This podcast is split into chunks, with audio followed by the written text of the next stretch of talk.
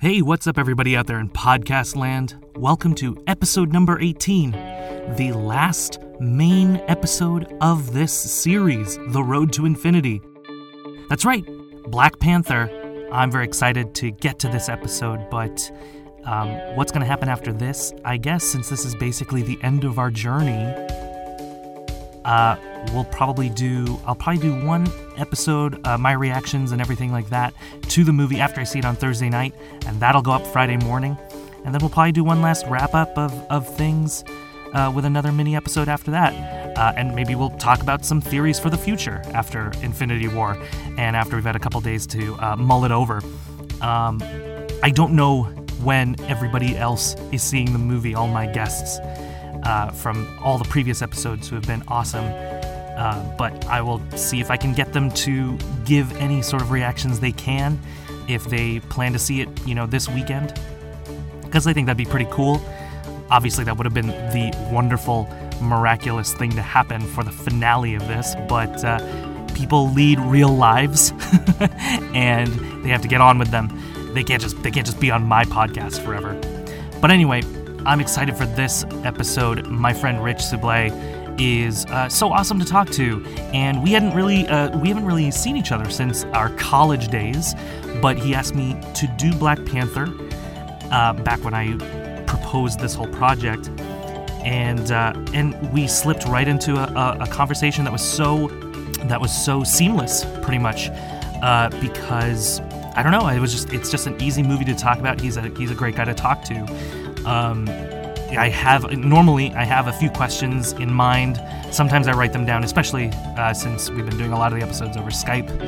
Um, it's easy to get sidetracked or distracted. So I had some questions, but we pretty much hit them just from talking. Uh, so we end up just having a great discussion that pretty seamlessly goes from Black Panther to a little bit about Civil War, uh, a little bit about Ant Man, and then right into Infinity War.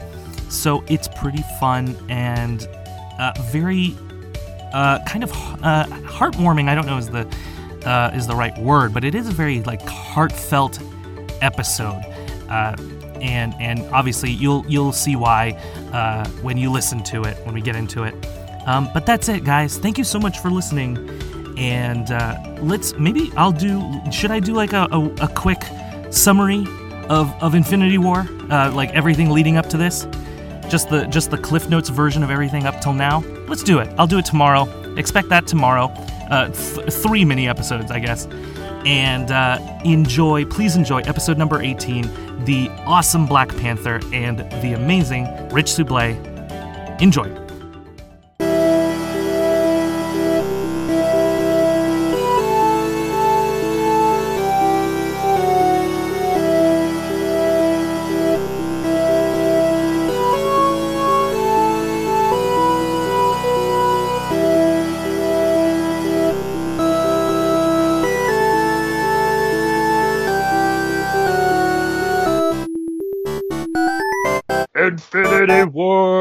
Many times have you watched that trailer? uh, God, I've watched it. I've watched it like a dozen times, I think. right? Like, have you? Have you? Have you watched it? Are you hyped? I watched. I watched it like seven times, and I'm super hyped oh for it. God. Like, this is. To me, it is like the, I know they're gonna like keep making movies after, and like there's gonna be a new breed of people, and blah blah blah. But this is like the ultimate culmination of everything that uh, the first Iron Man movie started back in 2008. So I'm I'm pretty pumped for, for it. sure. I'm like, I'll be there. Were you as soon as were, possible? Were you a were you a Marvel kid growing up? Like like comics and stuff? So yeah, I read um uh, to my to my cousin's chagrin because it was as my older cousins were really into comic books and their favorites were, were like X Men and my other cousin's favorite was like Green Lantern, and they take me to the comic book store and I would want to buy like Image Comics, so nice. I was reading like Stormwatch and like Savage Dragon and like stuff like that. And they basically like forced, like they forced X Men and Fantastic Four and Superman on me, and Superman became like my favorite after that. And hell yeah! So I read, I read a lot of mostly X Men comics in the '90s. Oh, for sure, they were great. And uh, Spider Man. But yeah, I was I've always been into comic books. It's it's been a thing pretty much throughout my life, and you know, I don't buy a lot of like trade paperbacks anymore. Like I still go and every now and then I'll browse and like if there's a really good like uh, collection. Like I'll get that. Like I have all the like the big Superman stories I have on my shelf. Like I have Kingdom Come and I have Secret Identity and I have like the Astonishing X Men collection and stuff like that. So I still read them every now and then. But Oh, I love it. I definitely. I've definitely lost touch with like the more moderns. Like I haven't read any like the new 52 stuff and I haven't read any of like uh, the last major like Marvel event I read was House of M, which was like what a decade ago, I think probably. I, that was, a I long think that time was I think that was the last one I read too. I think I think Yeah. House of M. After that, I kind of fell off of it, and then yeah, like uh, I, I still read DC here and there. You don't have to read the New Fifty Two. I can tell you that personally.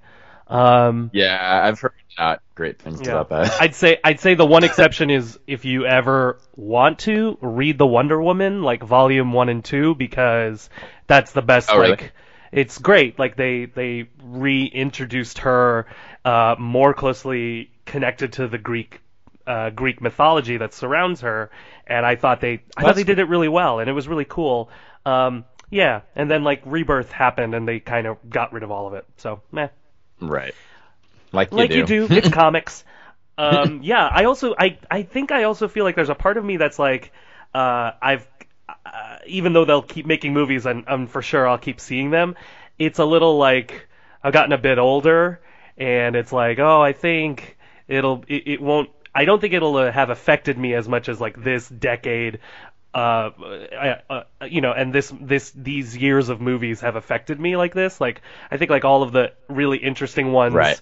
for me and like my childhood are like they, they came out and they were interesting and on on Marvel and DC side, you know, as much as as Yeah, convoluted, like the big stories. yeah, like, as convoluted as the DC side can be, I think like I don't know, there were some interesting ones, and I think like anything that comes after this is like, huh, okay, well, you know, uh, another Yeah, and another I don't know if that's more of a product of the work or if that's a product of like just fatigue over time of like reading stories about the same characters. yeah. It's like I, I, I don't know, like No, I think I, I think you got a point I, to that. I look at yeah. because every now and then there's like a new gem. I'm like, oh, this is really great, but it's like, man, I've been reading about you know Clark and Lois and Jimmy and Cat Grant and all these people for like you know the better part of my life. Like maybe it's time to move on.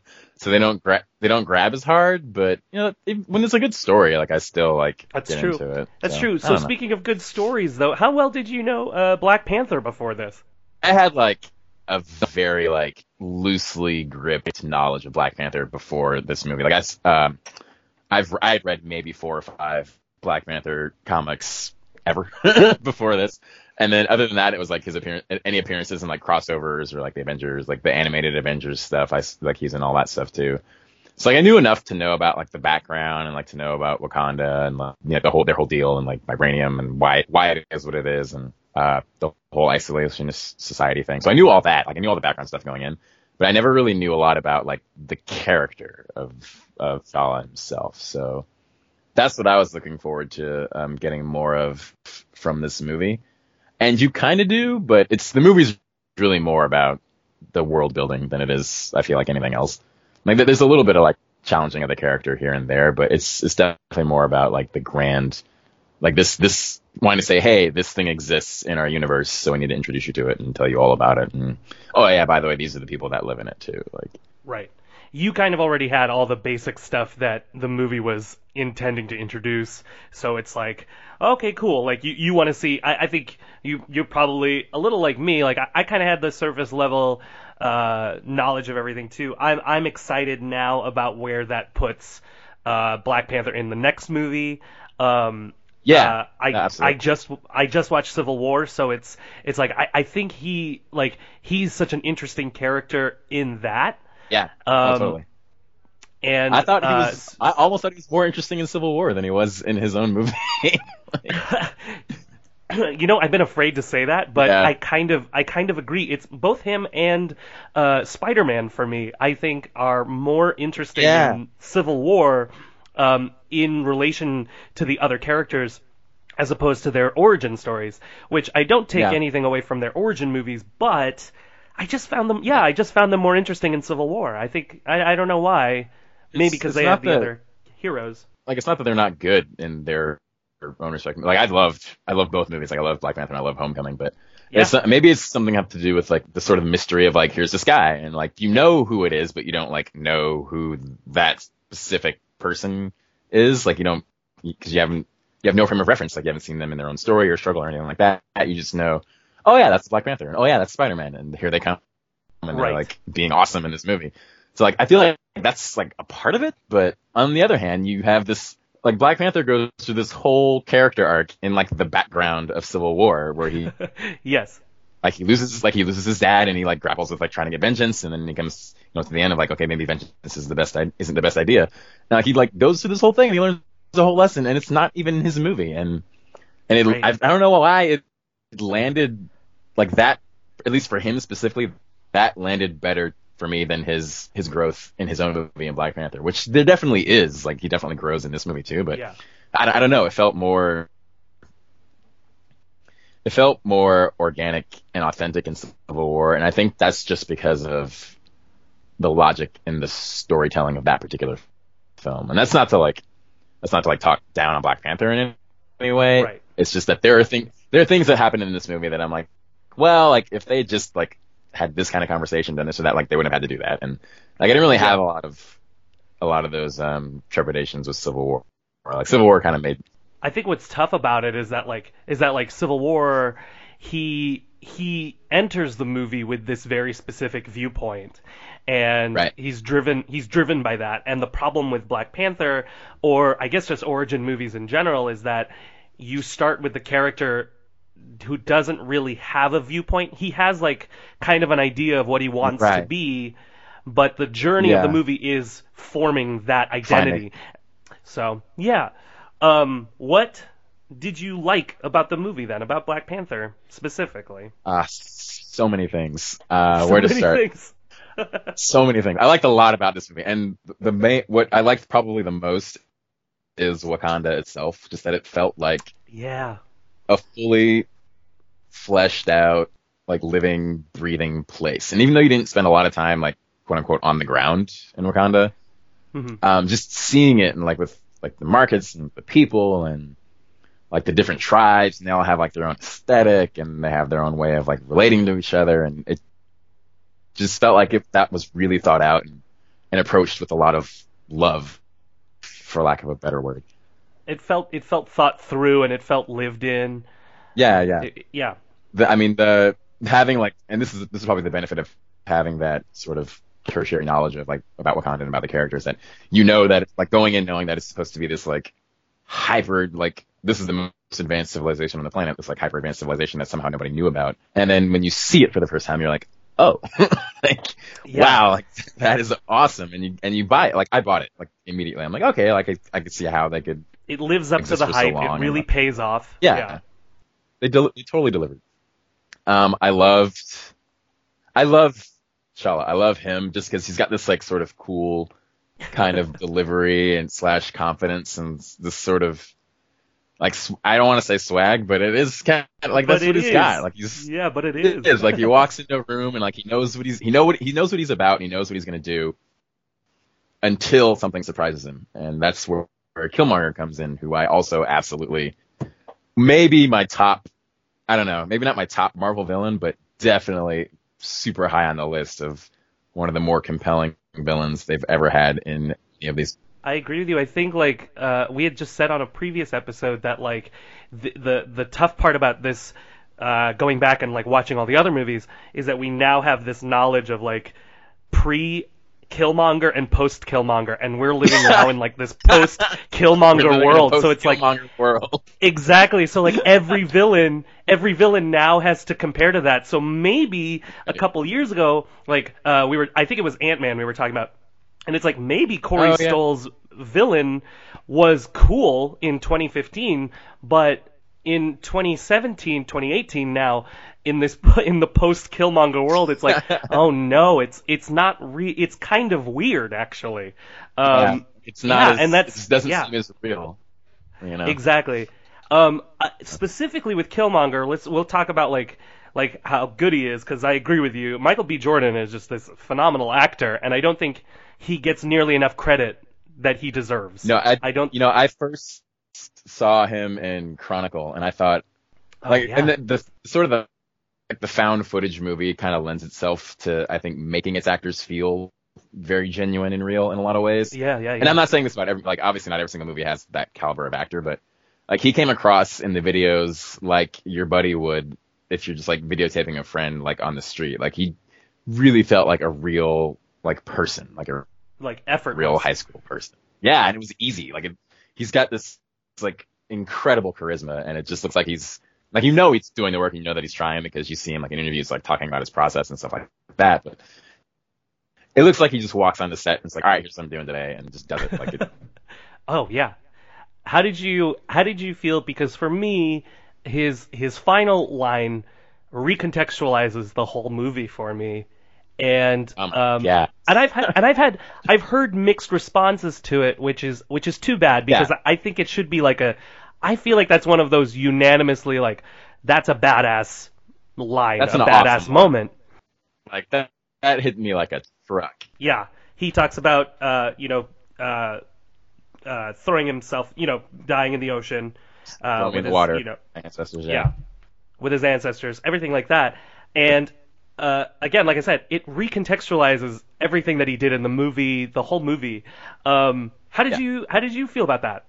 I yeah. I mean, like I said, I, it really struck me hard. like I'm everything about him struck me hard, but specifically that line. Uh, gosh, I mean, I, surprise for the audience. I'm a black dude. I don't know if you guys know this or not, but it just just uh, it's it's it was hard. It was hard to because I left the theater thinking just about that. Like that's what you leave the theater thinking about. For me, anyway Right. and it, it does. Like yeah it totally brings to board like motivation for throughout the film like what he wanted to do it.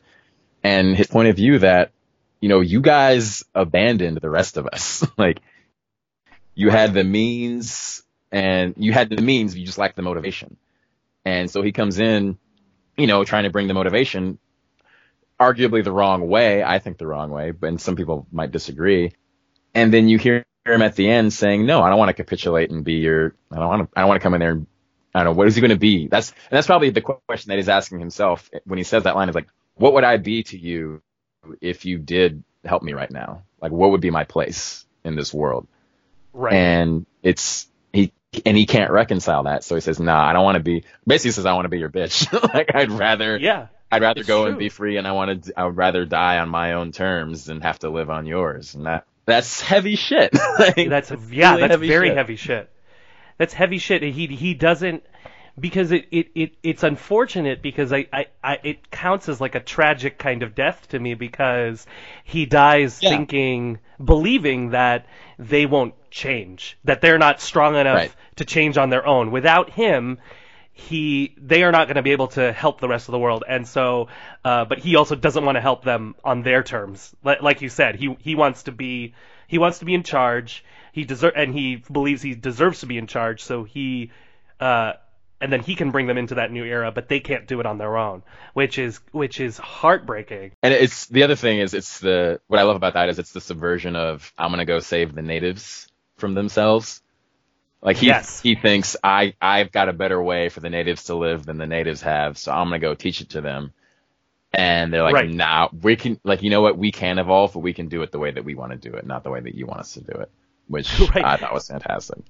oh yeah it's opposite it's the complete opposite of the white savior complex Right. So uh, yeah. exactly. And I, I thought about that like early on in the movie, like when he comes in and he says, I'm gonna be king, I was like, is are they doing like a reverse of the white savior? Like is this the black savior coming for the Africans? Because that's pretty damn good. Like yeah that is a lot of foresight to try and do something like that. and it and it kind of was and it kind and and, and it worked like it was a Yeah. it was an an interesting subversion for that Yeah. uh for that storyline Yeah, and it played out much the way that you would think uh, that would for with any relationship, like whether it's a white savior coming into another culture or any like separate culture savior going into some culture saying like, oh, I think you should guys should do this, and it kind of backfires because there are people still within that culture who are like, no, we don't want to do that. Exactly. Ugh. Yeah. Yeah, it's great. He he has a he has a couple good lines. That one that one of course is amazing. His opening line too, pretty much his opening line where he they're in the museum and he Yes. uh she says she says the th- the the artifacts aren't for sale, and he goes, "Oh, did your ancestors get a good get a Yeah, good right. price for Did them?" they get a price oh for my that? god! He's oh my god! Okay, this is where I'm like, this is where we're going. Wow. As like he like he dropped that right away, I was like, "Oh, okay, I'm I'm I'm in. I'm on board for this." So, this is the one big audio snafu that I had pretty much this whole time.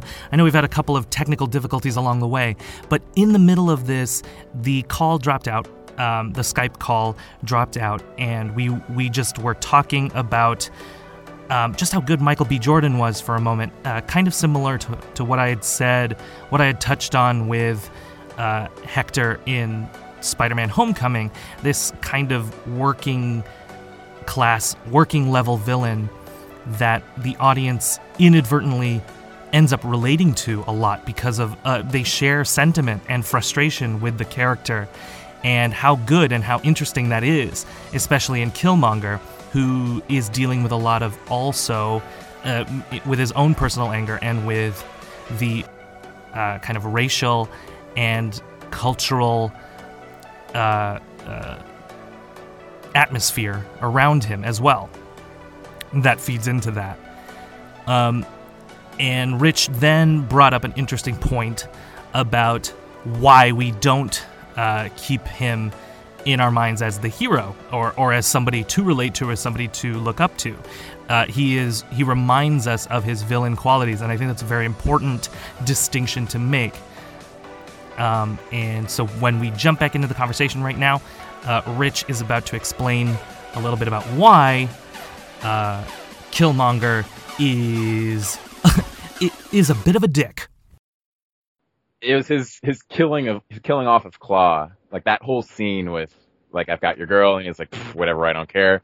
I was like, oh, like I I, I, I didn't expect. I guess just because I didn't expect that, it was a little bit jarring, but it didn't seem to play with uh a lot of what he was preaching later on in the film, like about sort of his honor and like his point of view and this. I, I don't know, it just didn't seem to quite fit with Yeah, at least was- not with the character was he was weird. pretending he was right, that was maybe, maybe interesting. that's the point. Like the point is that he's the, he's he is the guy that that Ross says he is. Like he's just this. He's a black ops dude. His goal is just to destabilize governments. Like he's not this like he's not the high and mighty you know villain with a good point of a good point that we all think he is. Like he really is just this thug, and he's trying to sell us on on him being more of a having more of a purpose and having a higher the moral high ground when he really doesn't. which I think is what makes him truly the villain. I think like I think there's I think there's a contingent of people discussing this movie who who agree with Killmonger and can relate to where he's coming from, but I think they miss that that narrative beat where that yeah, you know what, actually he's not he's not great. Yeah, Um, you know there there's there's two sides to every story. And, and you're right. Like the fact it's it's tough because it's it's um it's Ross who brings this up and he's he's CIA he's American uh and he's white. And that brings in a lot of you know a lot of social and cultural politics into that. But at the Right. same time um he's been studying this guy he knows he was he was trained in the military so he knows Yeah. this person but he and- that's the key that's the key word there. He knows this person. Like it's not it's like politics, identity politics, you know, this everything aside, like he knows the man. right right And he says, and that man, that is this man is going to do. Like it's not about, you know, any of the other any of the perceived um or preconceived notions that either we have about him or the characters actually in the movie might have about him either. Right. But um, yeah, and I think that's what makes it. Uh, I, ah, God, I think that's what makes it a very interesting character to follow, um, and to y- y- you know, it it does place him as the uh, it does place him as the villain of the of the film and of the story, um, which is um, which is such a complex like I think it's a difficult uh, balancing act to like humanize him so well, but then also show you know and also give him these ideals. Find the audience. Yeah. By the way, this guy's the bad guy. yeah, a lot of different things to balance out. Um, the other Yeah. big, the other big moment I could talk, I want to talk about centered on Michael B. Jordan is um, they uh, they set up the ancestral plane twice before he visits the ancestral plane. Where he goes, yes. And I had thought that the that it was going to be the same plane. I thought that too, and I was really surprised that it wasn't. Yeah, I was I was surprised, and I got like my breath kind of got taken away when it Yeah. was like it was the apartment um, in Oakland. Yeah. That was Oakland, right? Um, Yep, yep, yep. uh, holy shit. So, uh, how did you? What was the? What was it like? Like with that scene? So another fun tidbit for the listeners: I am actually from Oakland. So oh shit! Oh, there we Like, go. yeah, there's that bit. There's that bit too. So when he says, like, you know, imagine that little boy from Oakland running around believing in fairy tales, I'm like, I'm a Oh. little boy from Oakland running around. believing Oh in fairy god. tales. Like it, oh it, no. so it hit it hit me in a very sort of personal way. Like I was not not to get like get it too twisted, but I was very fortunate. I grew up in like the nice part of town, so I had it really good in my childhood. Uh, that said, I I spent plenty of time, like a lot of time, like in neighborhoods exactly like where he grew up, and Yeah. like I had family members who lived in places exactly like the places that he lived, and we were out playing ball exactly at that kind of playground too. And to see him have to go back there, and they they sort of they don't hit you over the head with it because they don't like say it outright, but just see that he is still that like wounded, broken child, Yeah. still in that apartment, still miss, still missing his dad.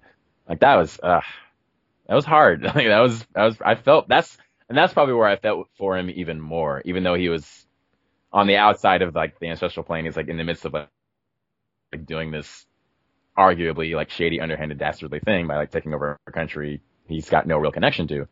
I, I felt like I that's kind of where you really feel for him a little bit more, where you kind of you can see his side a little bit clearer, Right. and just seeing the yeah, seeing the apartment and seeing that it's not this like you know majestic, noble like night sky planes with like all the past Panthers, and it's just him and his dad. Yeah, it was rough. It was it was hard to watch a little bit, but I loved it. I thought it was great storytelling. Fantastic. Oh yeah, it was really good. What I really the the interesting like parallel because they they keep drawing on like the opposite lives of uh, T'Challa Yeah. and and Killmonger, and um, it's an interesting moment when T'Challa is in the ancestral plane. He talks to his father, and and his father says, "Oh, is there no are there no tears for for yeah, for me, or no, uh, Killmonger's Killmonger's dad says, "Are there no me." tears for me?" And and uh, and in the earlier scene with T'Challa and his father, um, it is it is his father who had said, um, "If I haven't prepared you, you know, for a life without me, that I've I've failed as a father." yeah, and the really and the really tragic moment in that in that apartment ancestral plane is that like like unfortunately the dad had done his job he M- michael b jordan's character doesn't shed a tear because he'd he'd been prepared for this moment and that's such a tragic revelation for both characters in that moment yeah. and and for the audience like oh that's that's actually a terrible lesson to have to learn as a child and for a father to have to teach Yeah. you know You have to be ready to exist beyond me. And you're a kid. like, Ugh. you know, you're a kid. Yeah, you're a child. Hello. Yeesh. Uh, let's see. What then? That, so clearly, I mean, obviously, Michael B. Jordan, huge, huge part of this of why this movie's successful and and and so fascinating. Um, what else? What else did you enjoy about the movie? Uh, probably one of my favorite. So there's, obviously there's a lot of, uh, social relevance from, in this movie. Like it's, it's a very timely time for this movie to come across. Like you have, you have an all black cast, a mostly black cast, uh, with a couple token white guys, which is my favorite thing to say because, yeah, the to- yeah, yeah, the. token white guys. Both of whom I love. Like I love both those guys as actors.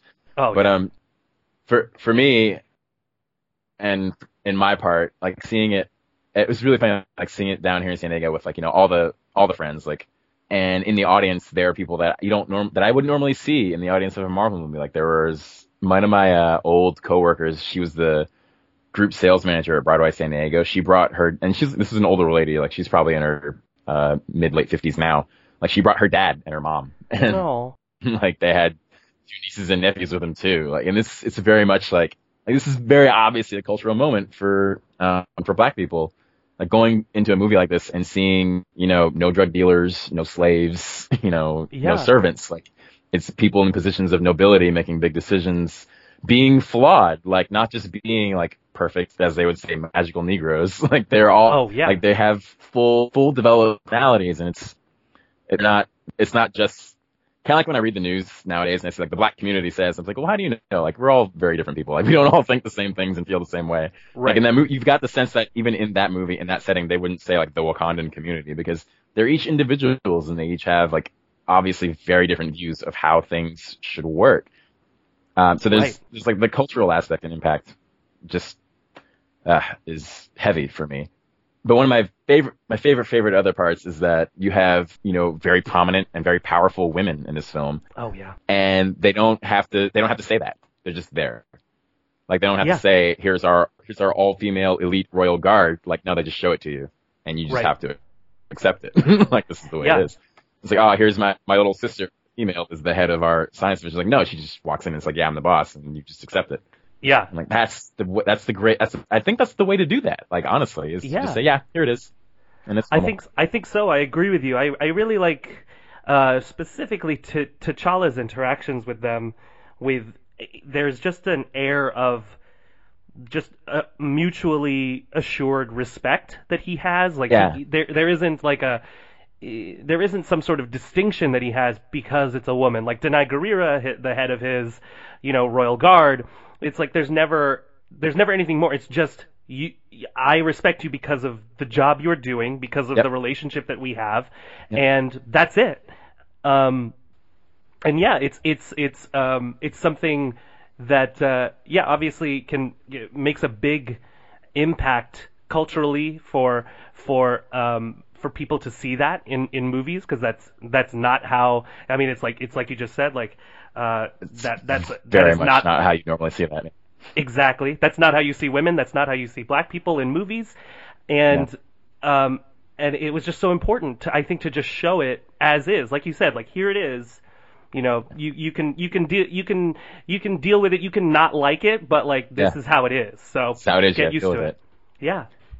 Oh, and uh, I love that. That's you, you touched on something there too that I really wanted to point out is uh, this movie, especially with T'Challa and uh, Shuri and with Okoye, with all with all the Wakandan characters, they did a great job of establishing their individual relationships without dragging down the plot, like without Yeah. having to get like oh, oh, but we have to stop for a second and talk about how they're brother and sister and what their relationship was like. Blah blah. blah. Like, no, they just show it to you. Like he walks in, they have an exchange. She makes fun of him, and Yeah. she shows you that she's smarter than he is, and he shows you that he's more commanding than she is. They do all of these things just with the dialogue and with their interactions and expressions without having to have like you know some kind of messy flashback or something to show them growing up being brother Right. and sister like they feel like a brother and sister just by the way they interact yeah, just by the way they interact, um, it, when you throw the when you throw the mom into the mix too. Good lord, Angela Bassett. Angela Bassett got um, two applause breaks um, dur- when I saw the movie because she got one Oh, what just were they? for be- just for being the queen. just for being Angela Um, Bassett being the queen yeah. Yeah, like like she, when she's standing there waiting for T'Challa to come back home, like she's standing there and she's got that like the robe and the the Yeah. the headpiece on. Holy shit! And she looks like Yeah. the queen, so that's great. So she's good. Um, and then later when she's like taking the headpiece off and it's just her white, uh, like shock white uh uh, uh hair yeah Oh my god, that Yeah, got it was a so applause cool. break on its own. yeah oh, it was great.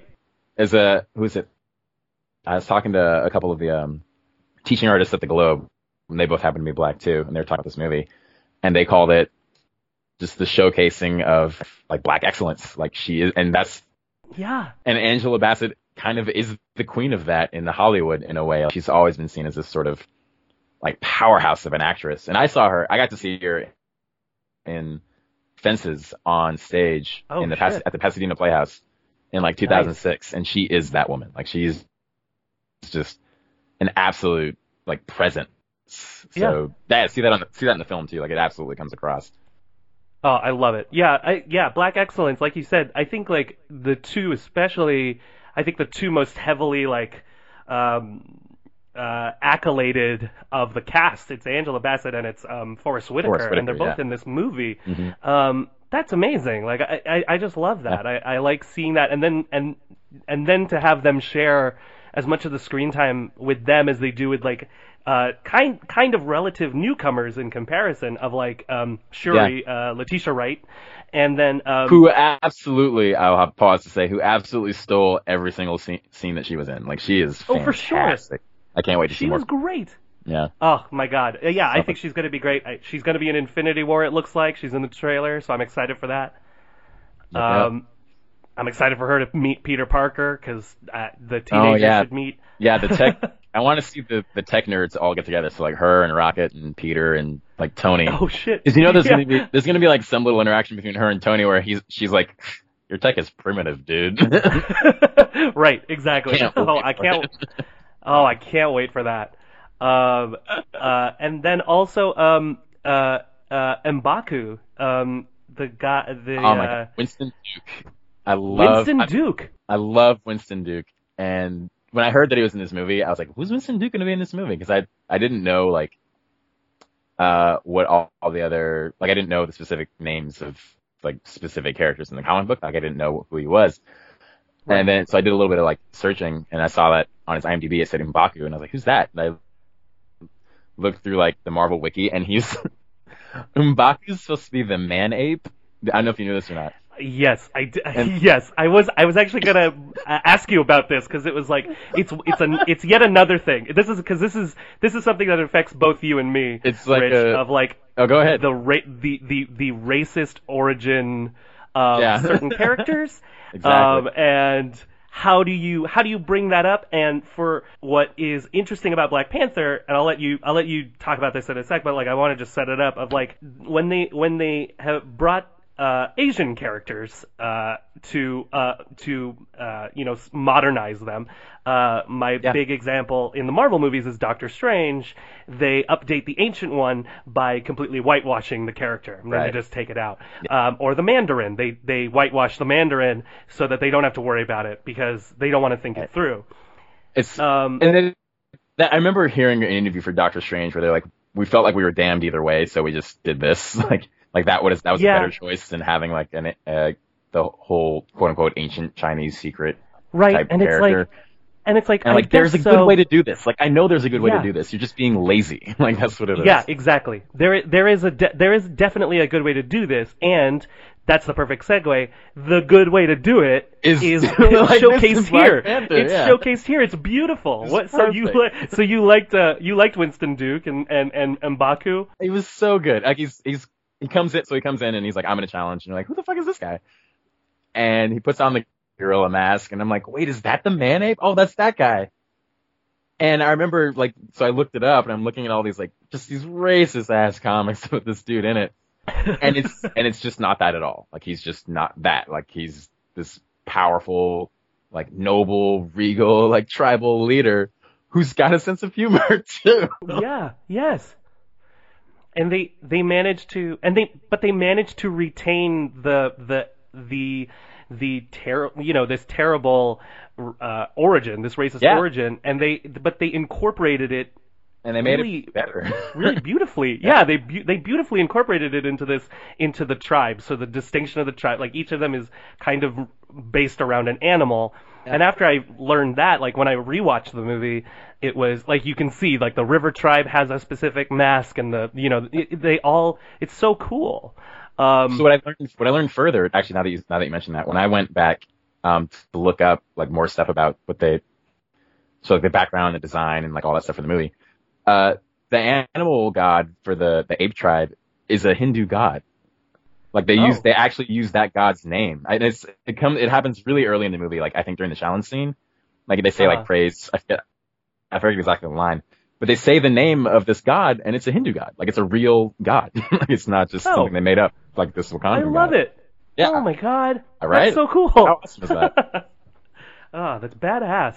Um, so they take the like like it's so, and that landed in another layer of it for me that like oh so Wakanda's not totally closed off for the rest the, from the rest of the world. Like they are paying attention, obviously, if they're adopting, um, if they're adopting religious figures from other from other cultures cultures, if they're adopting, you know, like you can call it even language probably and like slang and stuff like that. Like clearly they've they're not totally isolated if they can right. take something like an, a god from totally different part of the world and say, yeah, we're cool with that. Yeah, I loved it, and I, I, I, I did. I really loved Mbaku's character because he was ultimately very, very noble about who he was. Like he could have, he, he could have. There were so many opportunities um, in terms of like his arc through the movie of like he oh, yeah. could have taken on, he could have taken over. Um, he had the opportunity. He had left he had, He didn't. He didn't yeah, he had the almost dead king. Yeah. Exactly. Not to save him. But he, but he saved saved him. He took in his family, and then he and then he said, "Oh yeah, we we probably should help you." Uh, with the with these invaders. Yeah. So, oh yeah, so we'll we'll help. We'll show up, and then he shows up too. Yeah. yeah I, uh. But the way yeah, that, uh, he had, and he had the best joke in the entire movie, like as far as I'm concerned, when he says, he's like, if you don't shut up, we're gonna eat. I'm gonna like I was, I'm gonna feed you to like my soldiers. And then he like he looks like you know Everett Ross looks terrified and he laughs really loudly. He's like, just kidding, we're vegetarians. like I had the biggest laugh in the theater that I was in. I, I yeah, I thought that was I thought that was a great joke. I thought it was really good. I liked I liked Martin Freeman in that scene too when he yeah. he, he I think he I think as as again as one of the token white guys he yeah he plays that role. You know, he plays this ex- exceptionally, where he's he's like, oh, he's like, I'm gonna help. I'm not gonna, I'm not, I'm not the white savior, but right. I'm gonna help you because you need all the help you can get. Yeah, ex- and, exactly. And, and, he even, and, you even, he doesn't say that exactly, but you sort of feel it in the way that he says it. Right. He's like, hey, exactly. I'm just here to help you guys. Like you, he's like, you did me a solid. I'm gonna do you a solid. So let's, exactly. let's do what we can oh, do. I loved it. And yeah. I always have to and I always have to bring this up anytime he gets mentioned. But Martin Freeman Martin Freeman's American accent is so freaking good. Oh my god, it is. I forget that he's I forget that he's British. I forgot that he was British. Movies. Oh yeah. my god. It's it's it's so good and like and then I just watched I just rewatched Doctor Strange uh, this week and it's like Benedict Cumberbatch's American accent is so bad and it's like I don't oh understand. Gosh, yeah uh, it's inconsistent. Sometimes it. it sounds good. Like I felt like it sounded better in Ragnarok, and maybe that was just you know over time yeah. like he got that credit. But even there, like there were inconsistencies in it too. It's so inconsistent. It's it's sometimes it's like he's trying to cover up a southern accent. It's like sometimes yeah. it's a little it's a little like he's trying to he's like swallowing like he's like swallowing all his words. I don't know. But then like fucking Martin Freeman comes in and is like and like makes you forget that he was also uh, Bilbo Baggins. Like it's right. crazy. Yeah, him and Tom Holland are some of the best like accent work oh. I feel like I've seen. Like Tom Holland sounds like he sounds like, like I don't live in New York like you do, so maybe you have a better idea of this than me. But he sounded like no, a yeah. East Coaster to me. Like that was awesome. Yeah. He, he's he's extremely convincing. And I don't know if you've heard him in interviews, but the other I thing have. is that yeah. he, he can go he goes back and forth. Yeah. And that's like that's hard. yeah, it's crazy hard. Oh, I, I cannot do that. I'm not that good of an actor. I don't think anybody is. It's crazy. Um, well, I had questions, but I feel like we've like just through talking, we've we've hit on everything I wanted to talk about. Uh, there's the the nerdier aspects of the movie that people that I know anyway have nitpicked about is that uh-huh. vibranium isn't supposed to be able to do like all of this stuff, blah blah blah. and I'm like, I'm like, okay, oh. like we, first of all, like you have to kind of let go of that because in an, any new movie in any new universe, they're gonna say things you can do whatever they want to do because you can tell more interesting stories that way if you have more at your disposal. Second of all, right. we we both know that it's not just vibranium that's in Wakanda; that there's something else there too, which is what I wanted to touch on. Right. Yeah, sort of because you see in the trailer in, in Infinity War, like there's a big battle in Wakanda. It's like I wonder why, what could be there, and it's yeah. got to be the Soul Stone because that it, that would make perfect sense to me anyway. For because they bury themselves in the dirt and then suddenly they can talk to the dead. Like that's what the Soul Stone does. So that's exactly the Soul Stone. Yeah, like the dirt, like that dirt is orange in yeah, Black Panther. The ancestral plane dirt. Hmm, yep. that's interesting. Mm-hmm, mm-hmm. Um, yeah, well, because yeah, because I, I would assume initially what I what I what I thought was like, okay, they they go to Wakanda in the in Infinity War. Uh, I think it's Cap's idea to protect uh, Vision initially because they he's got one stone. Oh yeah. You know, yeah, and yeah. so they can retreat there, and, and, and Black Panther's like, yep, because now the borders are open. We're gonna, you know, we let people in. We're gonna help. Um, but I think they also, yeah, I think it also makes it more dangerous because I think they maybe even maybe even unknowingly have an Infinity Stone. I would say they don't know that. That's that's my my guess is they don't know what that is. They don't know that they have it. So they they're probably going there for the exact reason that you think that they think that's the best place to defend Vision. And then right. it finds out, they find out that's not why he was coming there in the first place. But now that you've brought them both together for me, how convenient! Thank you. oh God, yeah. Oh boy. um, uh, yeah. I think I think similar to like obvi- like obviously like now you you we've said it like Black Panther's great and and the movie is world building um expertly done. I think yeah. that um just like how we kind of liked Black Panther uh in terms of uh Civil War, you know, just a little bit more. I'm excited to see like Wakanda in the context of the bigger world, like how Absolutely. you know, yeah. like now we're gonna now it's the the biggest possible crossover that it could be part of, and it's part of Infinity War. I'm excited to see all of those characters interact with all these other characters that have now been established over over a decade practically. Absolutely, it makes it makes all the future dialogue that much more interesting, and like any oh, dialogue oh, yeah. that's going to happen between Wakandan characters and like the outside heroes is automatically more interesting because now we know just how awesome that place is. Yeah, exactly. I feel like Chadwick Boseman, the way that he's been, the way that he's been kind of uh, represented or talked about online, um, feels uh-huh. like feels like how people are reverent towards Robert Downey Jr. right now. So I feel like if Robert Downey Jr. is like gonna step down, step back, I feel like Chadwick Boseman is going to fill that spot now of like just the Marvel kind of centerpiece. Uh, yeah. Yeah, the ambassador to everybody and like the the central person. I don't know. It it just feels like the way everybody keeps talking about him. Like at, at award shows, he salutes he salutes like a the Wakandan salute.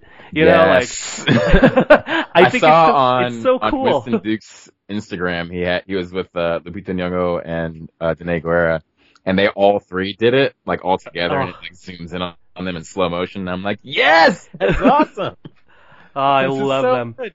But, no, I agree, and I think the, the one of the final scenes in the movie, um, kind of telegraphs that when he's. Or no, that's not the final scene. I'm sorry. That's the first after credits scene mm-hmm. where he's uh, addressing the UN, like saying like, look, like here we are, we're kind of blah blah blah. I also thought it was a very pointed criticism of our current political climate when he literally says, was it, uh, fools build barriers, wise men build bridges. Oh, so good. And Ryan Coogler came out and he said, no, no, no, like we wrote this a long time ago. like we wrote that well before the election. Like that wasn't like a pointed critique of our current leadership. But I mean, it can't help, like it comes across that way, obviously, just because yeah. we are where we are and it, and you know it, it, it's it's it's not I mean like current political climate aside it's not wrong you know like no. uh, you know it's, yeah. Yeah. The, the the the whole lesson of the movie is that you know you do watch initially an isolationist country um, embrace the fact that it has to join the part of, join the world because uh, it it has potential to share with the world and I think it can also the world can also show it some good as well. So you know, it's just that relationship of you know that symbiotic relationship. So it's ultimately better. So regardless of the current political climate, you know, it, it, yeah, bridges are better. It's a better it's a better world. And it it shows like that singular line shows the lesson that at least that um T'Challa has learned, if not the whole of his country has learned that we can't, if anyone knows we exist, we can't exist in a vacuum. Like we can't exist on our own because what happens to us can affect, can potentially affect the rest of the world. Right. So we have, so like aside from our, like our large responsibility to share like our knowledge and our power and this and that with the world, like we have a duty to them in order for the world's protection to give them a heads up to let them know what's going on with us. right. Yeah, exactly. Some you know, if a dissident comes in and takes over the country, like what almost happened, he could have easily destroyed the like a larger part of the world. Right, because he had he had advanced technology, yeah. he had the strongest the strongest material on Earth, and and potentially an Infinity Stone. Yeah, and eventually Infinity Stone, and already planted, like they already had operatives all over the world. Like they had people Right. embedded already. Like everything's Oh. there for things to go very wrong. So Yeah. for them to see, for them to see sort of the error of that and and re, uh, what's the word I'm looking for? Course correct. There it is. Course correct for to a different way of life for them. Probably not from the day to day, but you know, for their as far as their politics goes, I think that's uh, that was really well done. Right. Yeah. Uh, yeah, I man. do I have loved it. one technical nitpick for this movie. One. Oh yeah, one please. nitpick. Oh yeah. I was just I was actually just about to ask you. Yeah. My, and my one my one nitpick is that final fight between uh, T'Challa and Kill- Killmonger. ah, It did not look that great. It really didn't look that great. and no, I'm not just even talking about uh, the CGI. And I want to watch it again just to be certain of this, but just the the actual fight itself, like their their back and forth, the moves they were using, the like the, the using the the dampers on the train track to give them a chance to like talk through their their issues was Right. I didn't mind that so much, but the literal actual fighting styles I felt wasn't reflected as well as it was earlier in the film. Like when you see them fight for the first time, you very much get a sense that here's T'Challa, this proud warrior, and you can see that in the way that he fights, and you can kind of see uh, Killmonger's like you know his Black Ops training and like in his fighting style, like, and it comes across much much clearer in the earlier fight when they're not you know powered. And I thought, well, maybe that's just a fluke. Maybe they just wanted it to look different because now they're superheroes and superpowered. But like even earlier in the film, in like the very first action scene when they're in the casino, all three characters have a very distinct way of handling themselves. Um, like Okoye, when she takes off her wig, it's it's kind of like a it's like a finally I can do what I want to do the way I want to do it, and she Oh, pulls out the spear and she's so fighting good. in this very tribal, awesome, awesome fighting style. And then it cuts Yeah. to uh, God, I forget Lupita Nyong'o's character's name. What was it? Nakia? Nikia. Yeah. Yeah, it was Nakia. Uh, and when it cuts to her, her first instinct, cause, because she's been one of the, the embedded uh, war dogs, her first instinct is to go for the gun. So she fights in a very modern sort of way. Yeah. And then it cuts to uh, T'Challa, and he's very much again like he's the proud Black Panther, and he like conducts himself the way that he conducts himself. Right. So they all have very distinct, and of course the fact that it's like this nice one shot that flows beautifully through the casino made it look so so cool. That's the. I think that's the crowning achievement fight scene of the movie. I think like cri- criticism of the final fight aside, I agree with you. Um, the casino scene is the one that like, oh, that fucking sticks with me, yo. Yeah, the attention to detail for each character in the scene, like, and e- giving them each a chance to do what they do best, the Right. way they like to do it, and not even just the heroes, but like the villains too. Like they all Yeah. get their they get their due. Like Ross gets his due in that Yeah. scene too. yeah, I agree. But And yeah, in, in I- contrast, yeah. it just felt it just felt off to me at the end. I don't, I don't know, I don't know why. Me, I, I, I couldn't. I thought initially because I was like, oh yeah, it wasn't great. I liked the fall when they're falling into the mine, uh, because the like Yeah. the, the sound cuts out. I thought that was a really impressive, uh, Yeah. choice. Um, but yeah, once it got to like the fight proper, I was like, what is happening? I thought maybe they were both. I thought maybe it was a fully digital scene, which is It- why yeah, they couldn't definitely felt like that. yeah, which is maybe why they couldn't have so much nuance in their movement. It was like both of those characters were animated. I don't know. No, I I wouldn't be surprised if that were the case because it definitely didn't. It didn't have the gravity of their Yeah. other fight. Like like the hits didn't land the same way, and I don't know. It just didn't feel as. It wasn't as impressive. Like it's not. It wasn't like this is the worst fight scene I've ever seen, but it wasn't as impressive as like again the previous fight scenes in this exact same film. Right. So I'm like, what happened? Uh, I, I'm, this is so off topic, but I wanted to, I wanted to just, uh, like off the top of your head, what is the worst fight scene from a movie that you've seen? From any movie? yeah, or Oh I, I guess, or like maybe if you want to keep it like maybe like superhero slash sci-fi, like maybe in that in that genre. Can you think of like that your your example of the worst? Oh my gosh. Uh, if you want to stick to, if you want to stick to Marvel, and this isn't the fault, like the the fight between Thor and the Destroyer in the first Thor movie is just, yes. it's just boring. like there's Yeah. just nothing. There's just nothing really interesting about it. Like it's just completely boring. I don't know. It's necessarily like it looked bad, but it just wasn't. Like for it being like the final like action set set piece, Yes. I don't know. It just kind of didn't really land very well for me at all. All right. Uh, I can tell you, I can tell you what the worst standout action scene I have ever seen is, Okay. And this is from a filmmaking standpoint, from a superhero standpoint, from a human with any sort of taste in anything kind of standpoint, Uh-huh.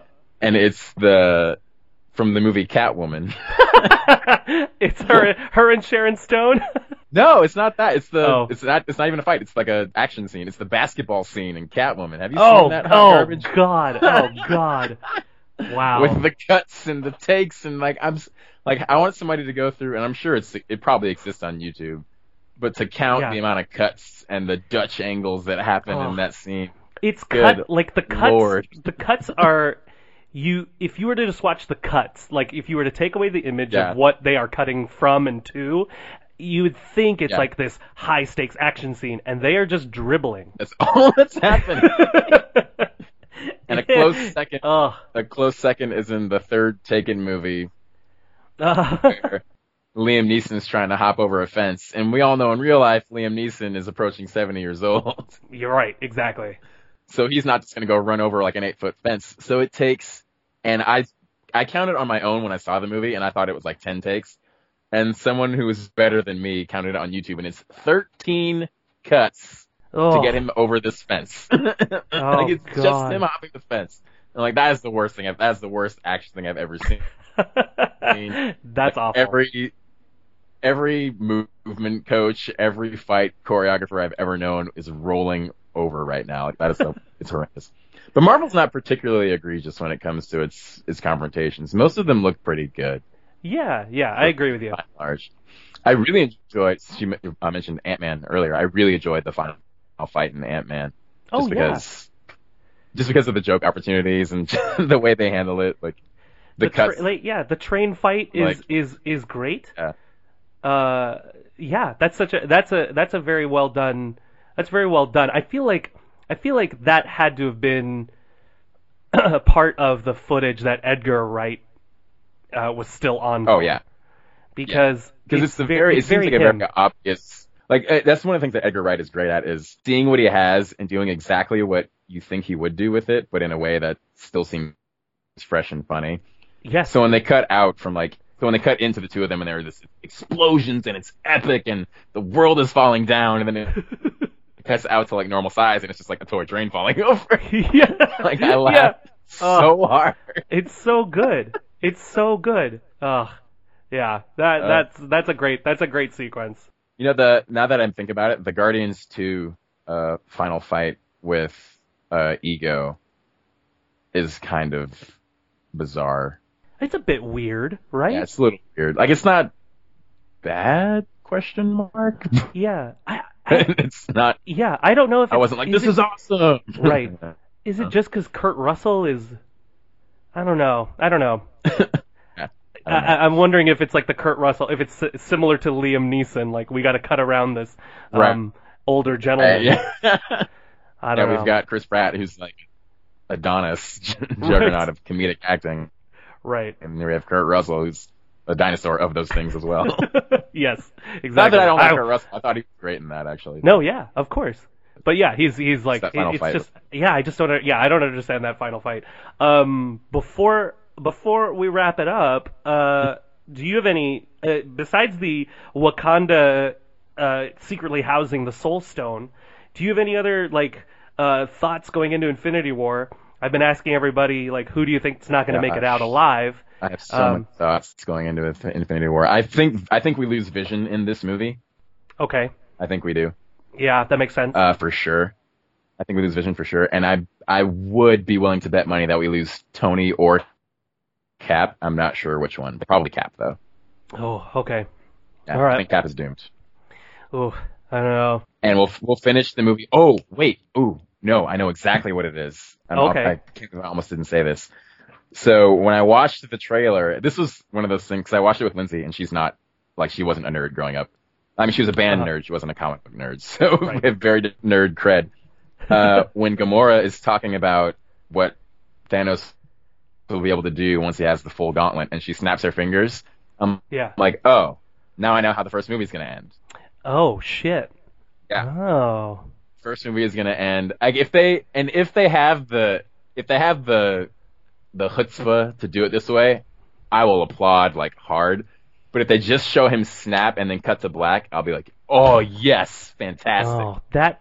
Oh, that would That be would both. That would be amazing and infuriating. I would yeah, I would hate it a little bit, but I would love it so much more than that. Yeah, and then they and then they it's cut to black, a uh, little moment of silence, uh, and then the credits roll, and it's uh, "Don't Stop Believing." So it's like the Sopranos ending. that would be perfect. Oh my God! You know what? Now that you've said it, I I ah I I am I'm yeah I am both Yep. in love with that, but infuriated by it.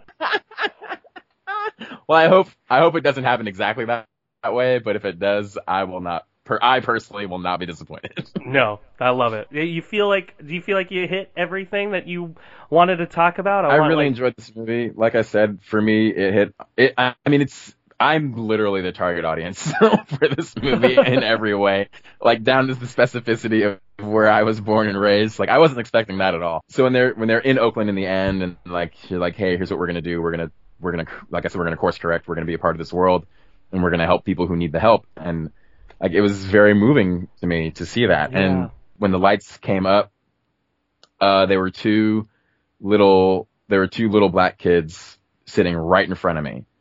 And like two boys, probably like ten or eleven or so years old.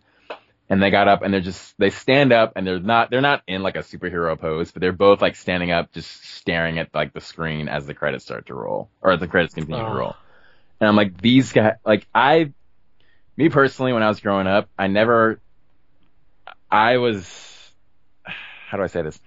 I was never in the position where I thought that I really needed to see someone like me in a position of power like that. Right. And that part of that is my privilege. Part of that is a privilege that Sure. I have and the upbringing that I have. But I know that watching this is significant in the same way that Wonder Woman and Episode Seven were significant for young girls. That seeing this is incredibly significant for young black boys. Seeing that they can be more than they can be more than what they've been told to up until now. It's like I could be a leader. I could be I could be noble. I could have compassion. I can have forgiveness and empathy and all of these qualities. And that doesn't make me any less of a man. I can be those things and I can be, if it's important to them to have this as part of their identity, I could be a strong black man identifying with Yeah. these qualities that have been presented to them on screen in a glorious way. And I think and and uh, and to like to add to that like the like to add to that the the the the emotions that people have it, like especially like men like masculinity in general it's like that's generally looked down upon like um like you saw you saw them sad you saw them angry you saw them Yeah, dealing with these emotions exactly. um maturely Yes, yes. Men have, we are complete, we are full and complete people. We can have every range of emotion. We can be smart. We can be dumb. We can make mistakes. Sometimes we're violent and sometimes we're gentle. And you got to see all of that in this movie. Yep. Yeah. Ah, I love it. That's a well. I think that's a perfect summation for it. I think we should just leave it there. Rich, thank you so much. David, I'm really glad that you're doing this, man. I'm, I kind of want to sit and listen to all of these rather than trying to sit and watch all the movies before I Some go. Of- I honestly, I think some of them. I I I'm- I, I don't want to I don't want to boast and toot my own horn, but like I think like I think Not too I away, think some man. of the episodes. I think you can listen to them, and I think they're more satisfying than watching the movie. I definitely believe that for Thor: The Dark World and Iron Man 2 for sure. oh yeah, yep, those two. I think, and especially those two. I'm I'm uh, I'm oddly very proud of those two episodes. So Awesome. I think like yeah, I think like yeah, you can listen to them and it'll be great. And I'm excited for this one. right on, brother. Thanks so much for having me on. I really appreciate it. Yeah, man. Take care.